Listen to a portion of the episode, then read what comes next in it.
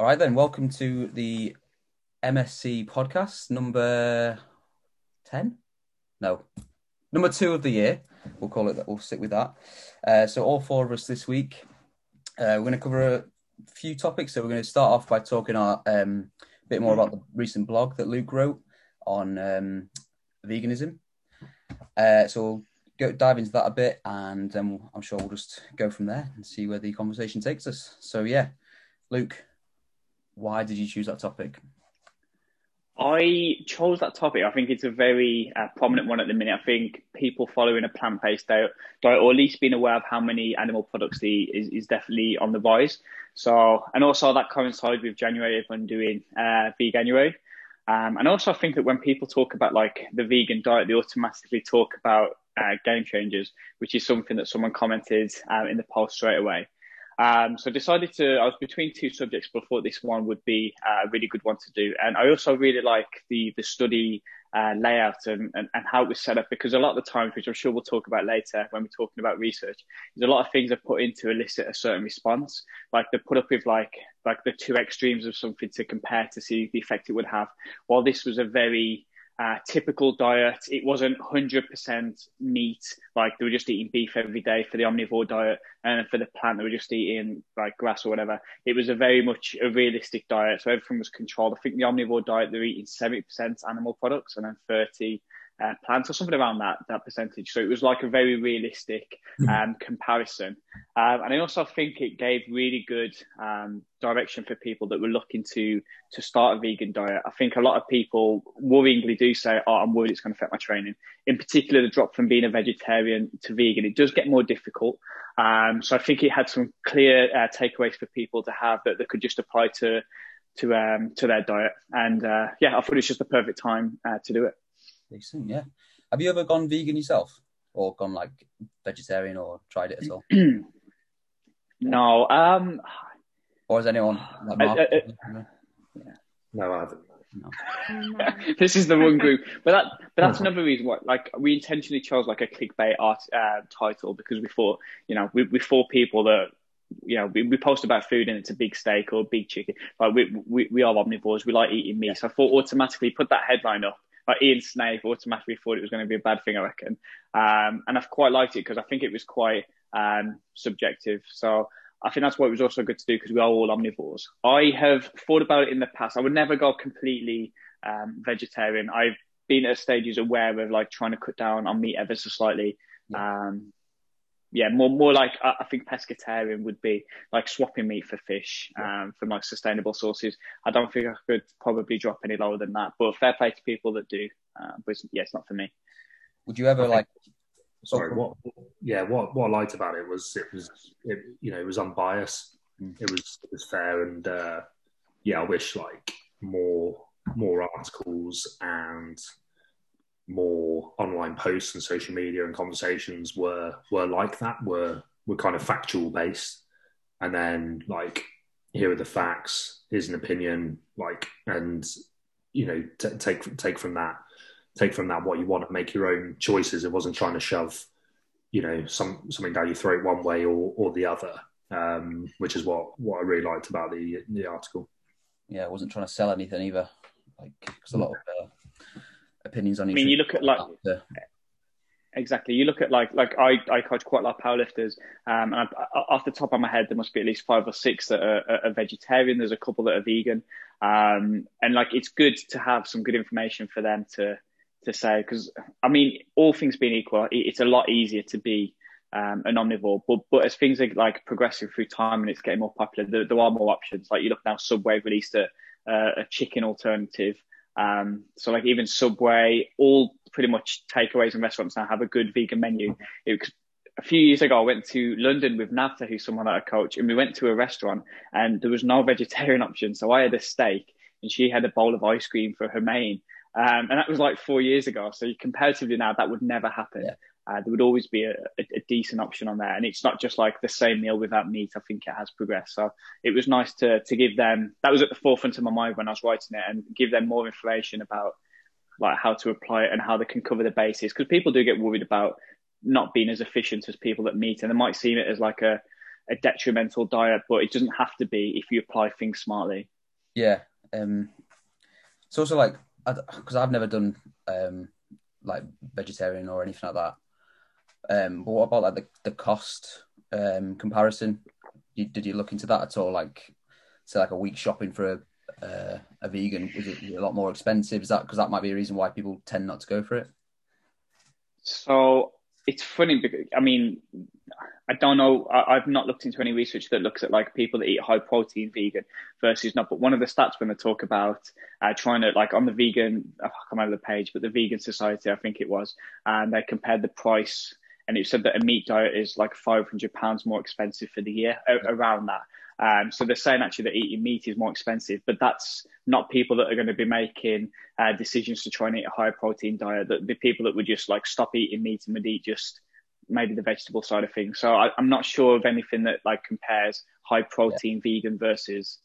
Um, yeah. Interesting in the study, it said that um, the the best source of protein in terms of like amino acid profiles and digestibility is, is fungus uh, protein, so stuff like Quorn, um, as a higher full complete amino acid profile compared to to like the the plant alternative. So it seems that actually like choosing those is is better, and I think that's probably I don't know if it's cheaper, but I know that Quorn's not like massively expensive compared to to like minced beef.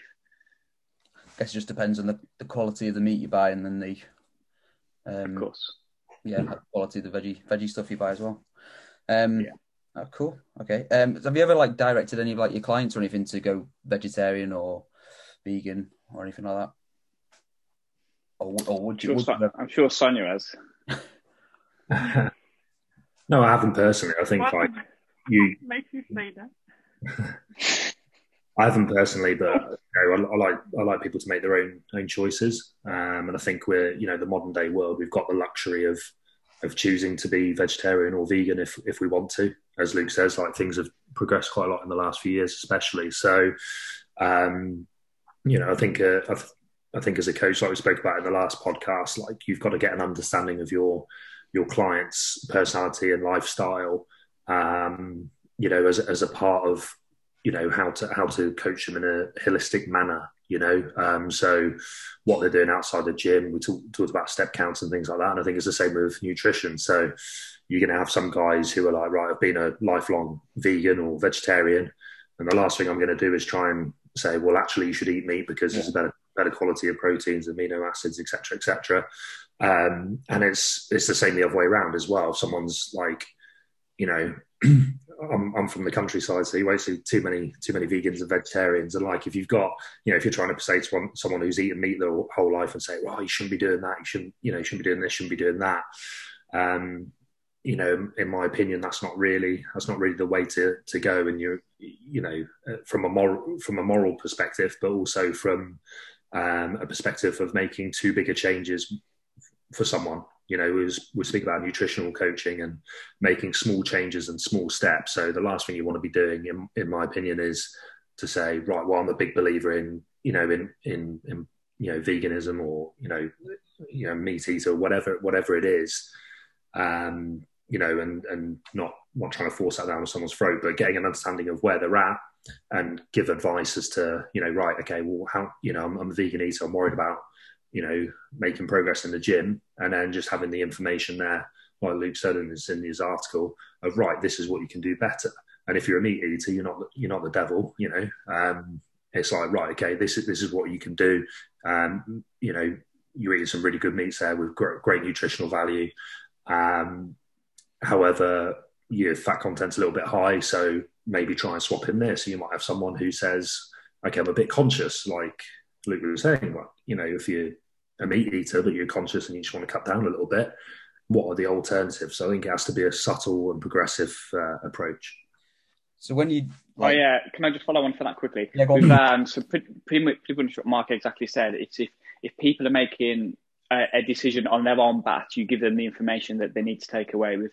And the difference lies, I think, is if someone says, I want to switch to being a vegan because I think it's going to increase my performance, or if they're doing it for a different reason apart from ethics. So if it's I'm, I'm, I'm doing it because I want to cut down on my meat, I'm, I'm aware that I'm eating a lot, and I think it could be a good thing to do. Then you give them the information to take away and say, look, this is the, this is what you need to do. This is the data that we have on the vegan diet. If someone comes up to you and says it's not because of ethics, it's because I saw game changers and this guy was uh, an amazing footballer and he was on a vegan diet, then you give them the information to say, look, if you want to do, if you want to become a vegan, fantastic. However, this is the research yeah. on that. So I think depending on the, the, the way that people come, the majority is because of ethics, but occasionally you'll get someone that's watched something and then will say, oh well, actually, I'm going to eat chicken nuggets because Usain Bolt eats chicken nuggets, and then you give people the pop info. Was he, was he a terrible footballer and then changed to vegan and became an amazing footballer? He had he had two vegan meals and then he got drafted for the NFL. Uh, so when when you get people who are like, um, you know, like you say, really adamant that you should you should go vegan, you should go vegan, or or whatever nutrition um, approach they they think you should because they let's say they cite some research and say, look, this is the results they got, so therefore you should do it.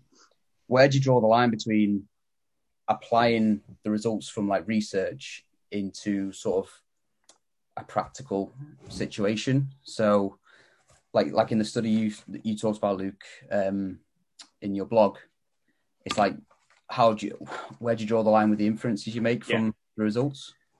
So, like you look at the the study was done on like older people. It was done on like fifties plus. It was they trained one leg and not the other, and then they looked at the difference in the muscle protein synthesis compared to that, and then they compared it to the other group. So it, because it's so invasive, you can't do a long term study of something like that. Like to look at like muscle protein is quite an invasive thing. You can't do it for long periods of time because people just won't commit to it. So from that, you look at that and you think, okay, so the diet was like a legit diet that people would follow.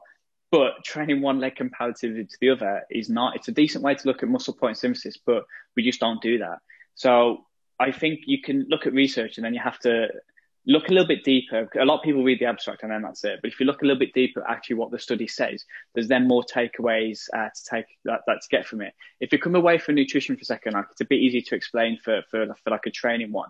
Yeah. Uh, one of my favorite studies looks at like the recovery timeline of um, high volume versus high intensity, and the, the the protocol that it uses is absolutely ridiculous. It's done to elicit a response. It's something like it might be like 10 sets of 10 eighty percent, which I don't know who the fuck can do that, but I wouldn't get one set versus ten singles at hundred percent. And it's like not one person who I know that's trained for more than three months could do that workout. And then they look at the time course for recovery and like, oh yeah, it took them longer to recover from the 10 10s first. And it's like, you know, no one's going to do that. If you compared four sets of six compared to three singles, it might be different. But it, it give you an idea that maybe, okay, the higher volume session is going to be slightly longer to recover from than the higher intensity. And that can then help you set out your training program where if you like squatting twice a week, you might do like a higher intensity followed by the higher volume rather than the other way around. But again, like you've got to look at the caveats and say no one does that protocol, but there's takeaways from it to expand on that, like that, that was going to be my next point was like about reading the abstract. Um, so I mean that that's you know that's target number one is actually to do a bit of research. So that's that's that's better than than nothing. A lot of people with um, you know with sports science, strength conditioning, and politics and things like that will read something on Unilad or you know whatever, or just read read something online and just be like, oh, so and so said this and so and so, and that's just literally someone someone who's biased opinion. Yeah. That's not even like there's not not even research. Don't take that as scientific, you know, quantitative data and just sprout it as the gospel.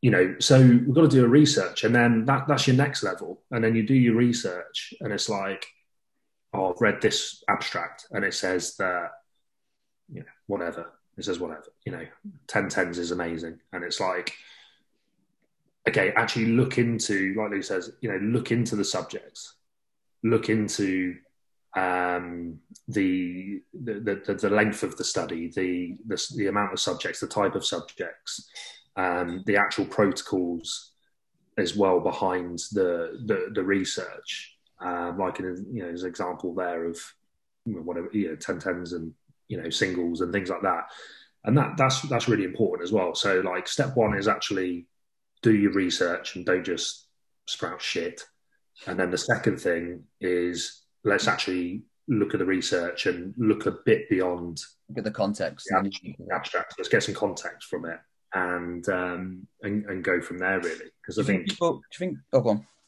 no, that's it. Yeah, it's pretty. Do you think Pretty much. people, um, you know, they do take, like you say, whether it's a politics or uh, nutrition or some sort of trading um, research, and they they tend to just focus on the title because it is just that so much easier. Because if you if you have to dive into every single thing, who's got time in their day to do that for every every decision they make? Do you know what I mean? It's a very time consuming process. So, do you think it's a shame in a way that people are cashing in on that because they know people will just look at look at titles and clickbait articles, so they know people aren't going to do further research. So it's just yeah, it's just so much easier for them to just It's, it's a very time consuming thing to look at all the research that's done every single month. And that's why we we, we we pay for a subscription that diverts all the condenses all the research down. It explains it, the clear bits that you all need to know from an impartial thing. And that's it's it's so valuable because otherwise you're just looking through millions of articles um, every single month. But like you said, you need to read everything. You need to to look at the the full.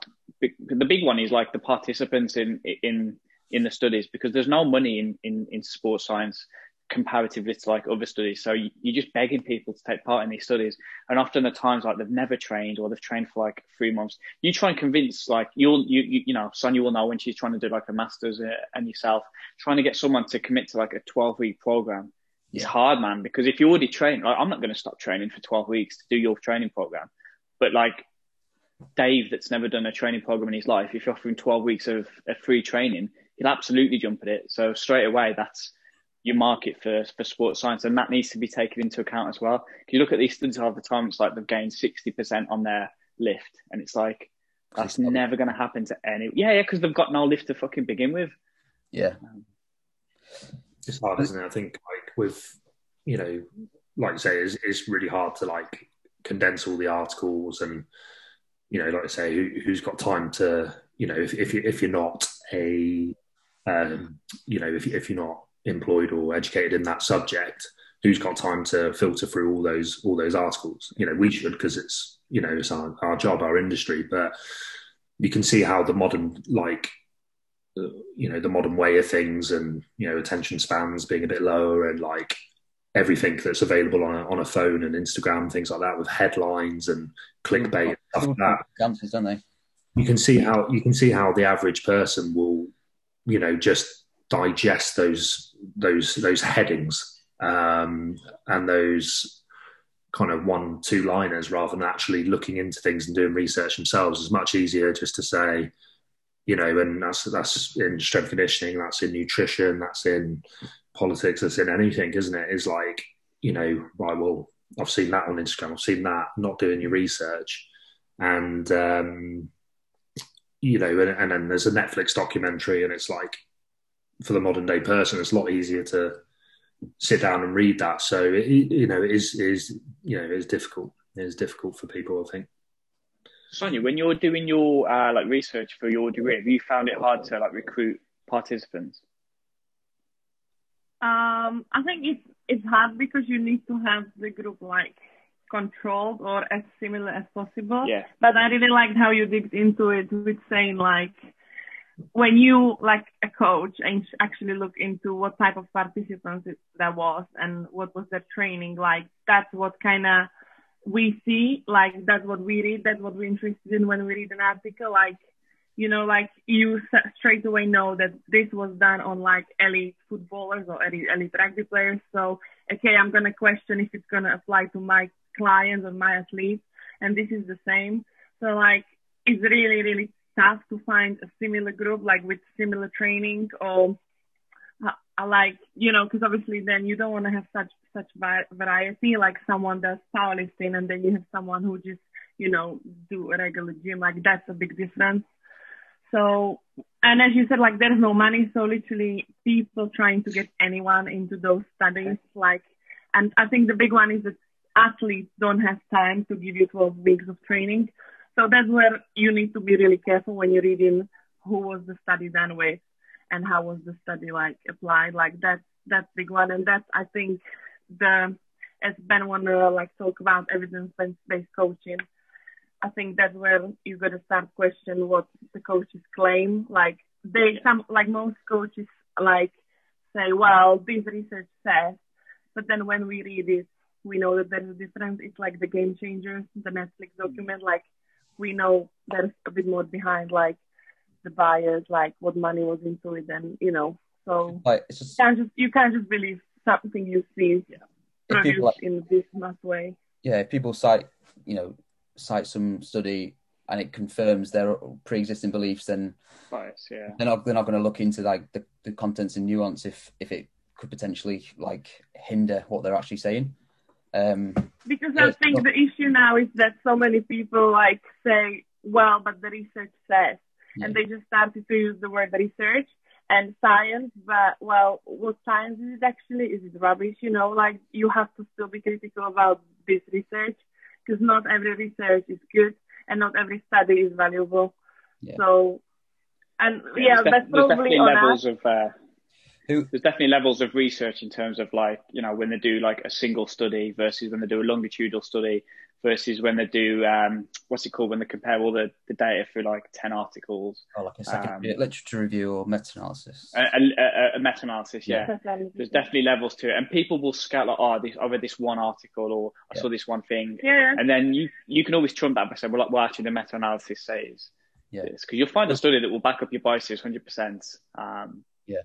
and if you're impartial then that's yeah that's that one thing I do like a study when you talk about like um, different people for, for what the research is. There's a there's a really good study and I've spoken to Mark about it a, a billion times. He's like doing the acute power based session before um, like a, a, a volume day. And the study is done on like team sports. I think it was footballers again. It was like doing a vertical jump and then going into like some strength work the day after, but it was based off increasing your performance on the football pitch. But then you take those characteristics and you think, how could that apply um, to my sport? So we know it's going to apply for team sports because force production is going to be higher the day after. But will it apply to, which my primary concern is, is strength training and, and powerlifting? Does it apply to, to weightlifters? So you can take like the overall look of the subject. You've got to say, okay, it's not based on my demographic, but Yeah. do the principles apply? And then you apply it yourself. You try it, and it might work for some, and it might not for others. But it, it gives you a gives you something to kind of explore a little bit further um, you- if, if that's something that you want to do. That was going to Yeah. be my next uh, question, actually. Like, obviously, you know, you're a very high, high level athlete. Um, how often do you sort of look at the research and adjust your training protocols? Do you like say, I don't know, every three months have a look and adjust, or do you do it weekly, or what do you sort of? I pretty much never adjust my uh like I'll, I'll try little things but I want like it won't because this is the whole thing about if you've got your own kind of belief and you've got your own research then Yeah. there's not going to be one article that ever comes out that's going to make me change my whole belief system I'm not going to be currently doing something there and say oh my god this says that singles all year round is, is definitely the best because I've already got my belief system and I've already got what I know works Yeah. and I've already got a good amount of understanding and not once full swing is going to swing it around Yeah. however like a few years ago, I tried the power base session before I did a competition, or before not on a competition, sorry, but I did it before like a heavy session, see if it works, see how I felt the day after, and then I thought, okay, that was pretty good. I'll apply that to when I do a competition.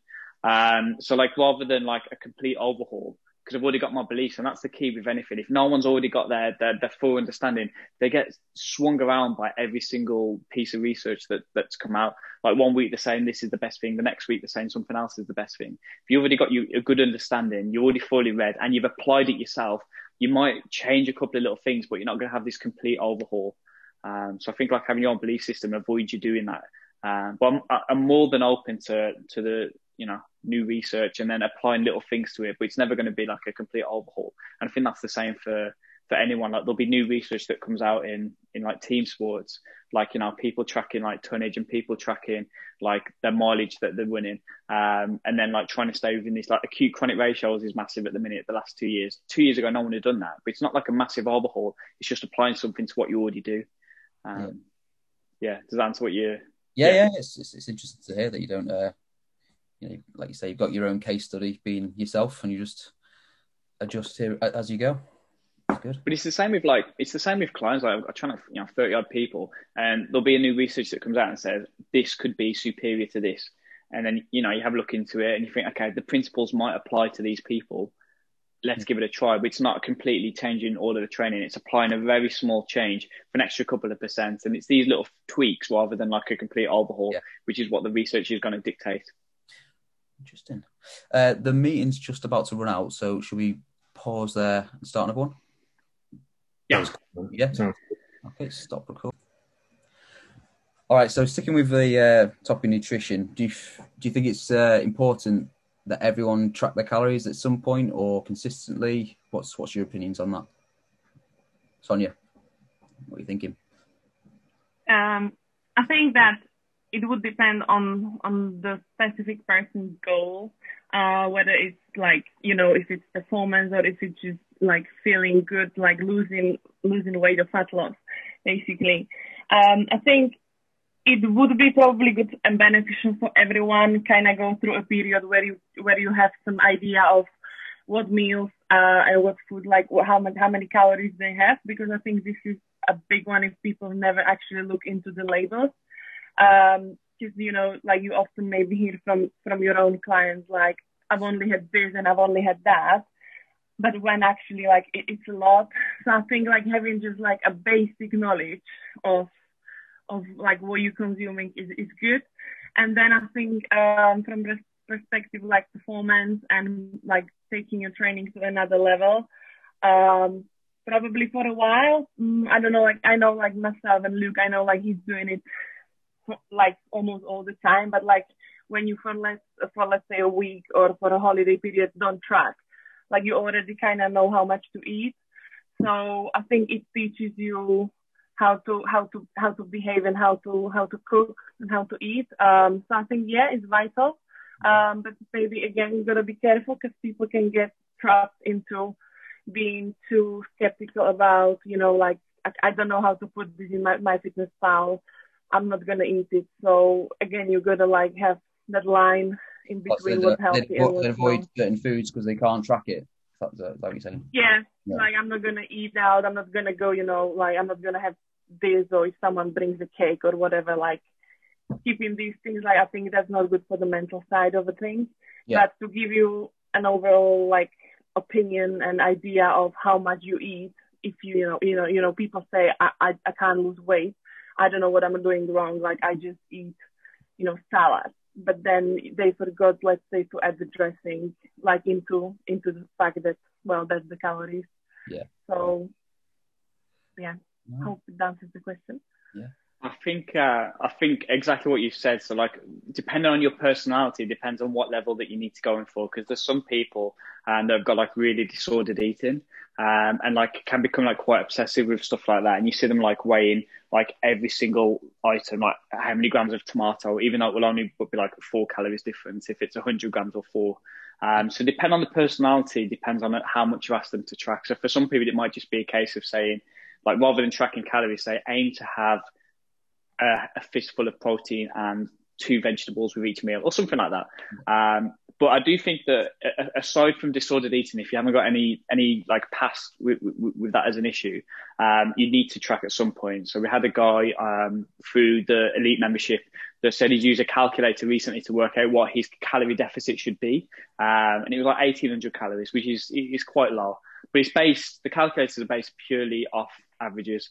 So what I think we all agree with as coaches is that when we get people to start a, a nutritional uh, program, um, is to track themselves for a week, um, track their weight, kind of have get for, for a male it's very easy because you can just track their weight. There's very minimal in terms of fluctuations from like a hormonal perspective um, and from the cycle. Um, and then you can just see if they've lost weight through that week or if they've gained weight, and then from there you can manipulate the calories.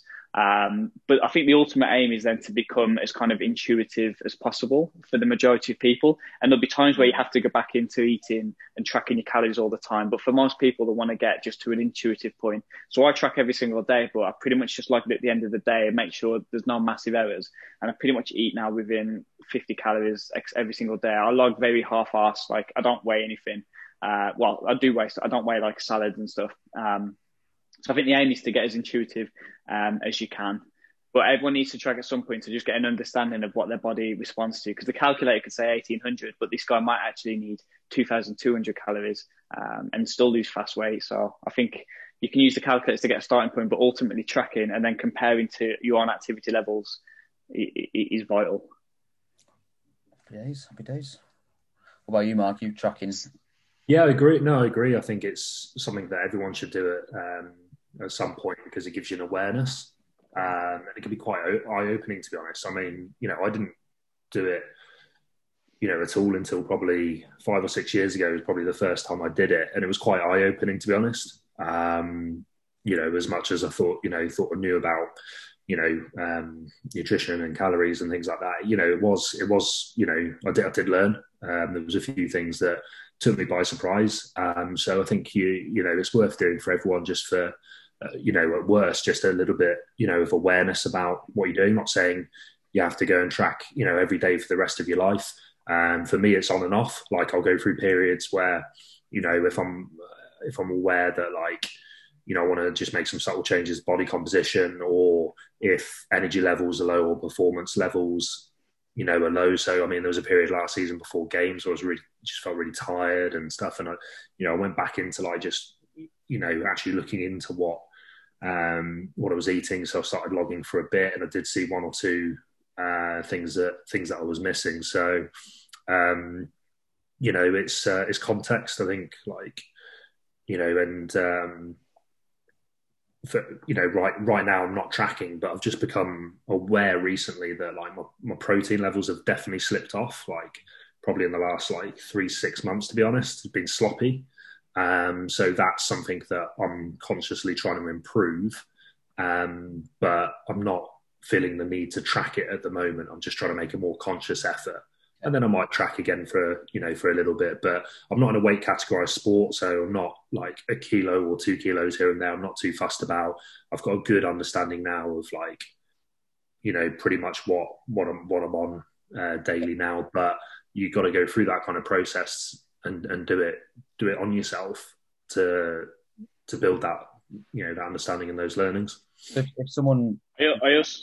Well, I also think for the majority of people that you don't need to track every single um, uh, macronutrient. You can just, so for most people, if it's just like from a um, aesthetic perspective, it's just a protein target and an overall calorie target. You don't specifically need to, to track your carbohydrates and fats as long as there's like some kind of a balance there. Oh. But if someone's then, if someone's then looking for the next like 3%, like I'm currently trying to I'm trying like a higher carbohydrate diet. Similar to what you said about the research earlier, there's there's some good research out this last couple of months about like higher carbohydrate diets, in particular in, in and around the workout and the uh, the effect that can have on like calcium handling and then also force production. So I'm trialing now a higher carbohydrate diet. So I'm tracking every macro for the first time I won't do it forever, but it's just to kind of get that extra two, three percent. But for the majority of people, they just need to track their overall calories and then have a protein target. So it doesn't have to be as obsessive as maybe people that was, think. That was going to be my next uh, question, actually. Like, if someone was coming up to you starting out, sorry, um, like what would you say with the top, you know, things to focus on initially? And like you said, uh, protein and overall.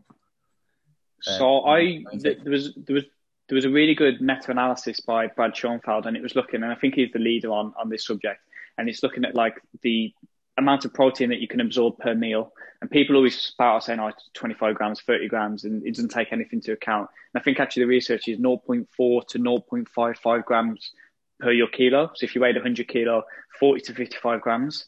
Mm. And then the overall target is 1.6 to 2.2 in terms of maximizing like muscle protein synthesis. So you can break that down there. So for 100 kilo guy, 160 to 220 grams of protein a day, and divided by meals between 40 to 55. So if you do 50 grams, if you have five meals at, at 50, that gets you, is that right? Four meals at 50 um, gets you 200 uh, grams of protein. Quick maths. Um, so I use that as a good. For older people, I think it's, it's slightly higher, but but like for most people that we work with, is between 0.4 and 0.55 separated over like four to five meals, depending if you aim for the low or the higher aim. And I think that's a really good starting point. But like Mark said earlier about not just completely overhauling someone. So if someone's on like, I don't know, 30 grams of protein, you're not going to say, well, actually, we need to put it up to two grams per kilo because it's just not going to happen. But just slow incremental um, increases is, is the key. And I think the protein is the main one. Nice. So does it does it frustrate you when you see things online where people um, like are so adamant about a certain either nutritional plan or training plan where they give such like um black and white. Yeah, black and white. Like this works. This definitely works. Does it really frustrate you? Where and if it does frustrate you, where would you sort of direct people to look elsewhere to get better? Because obviously, you know, general population aren't going to look into every research article on training or nutrition because you know it's not like I said. There's only a finite amount of hours in the day. So where would you direct people to look to get the best information possible? I'll just jump in there. I think like with um, you know, it's not it's not the average person's job to to know that and to do that. So ask you know ask ask an expert, get in touch with an expert. I think it's the same in any you know in any any subject really. Um, you know, is go and find someone you know with experience, well researched, and uh, well, well, well, well thought of in, in a particular industry, and, and and try and learn learn from that that person. Um, would be my first first thing I would say. Yeah. I am always I always tell people just to be wary of, of the extremes of anything. So like I'm on this zero carb diet or I'm on this, you know, high ridiculously high protein or super high like all of the extremes are where the issues are. The the middle ground tends to be what is best for most people.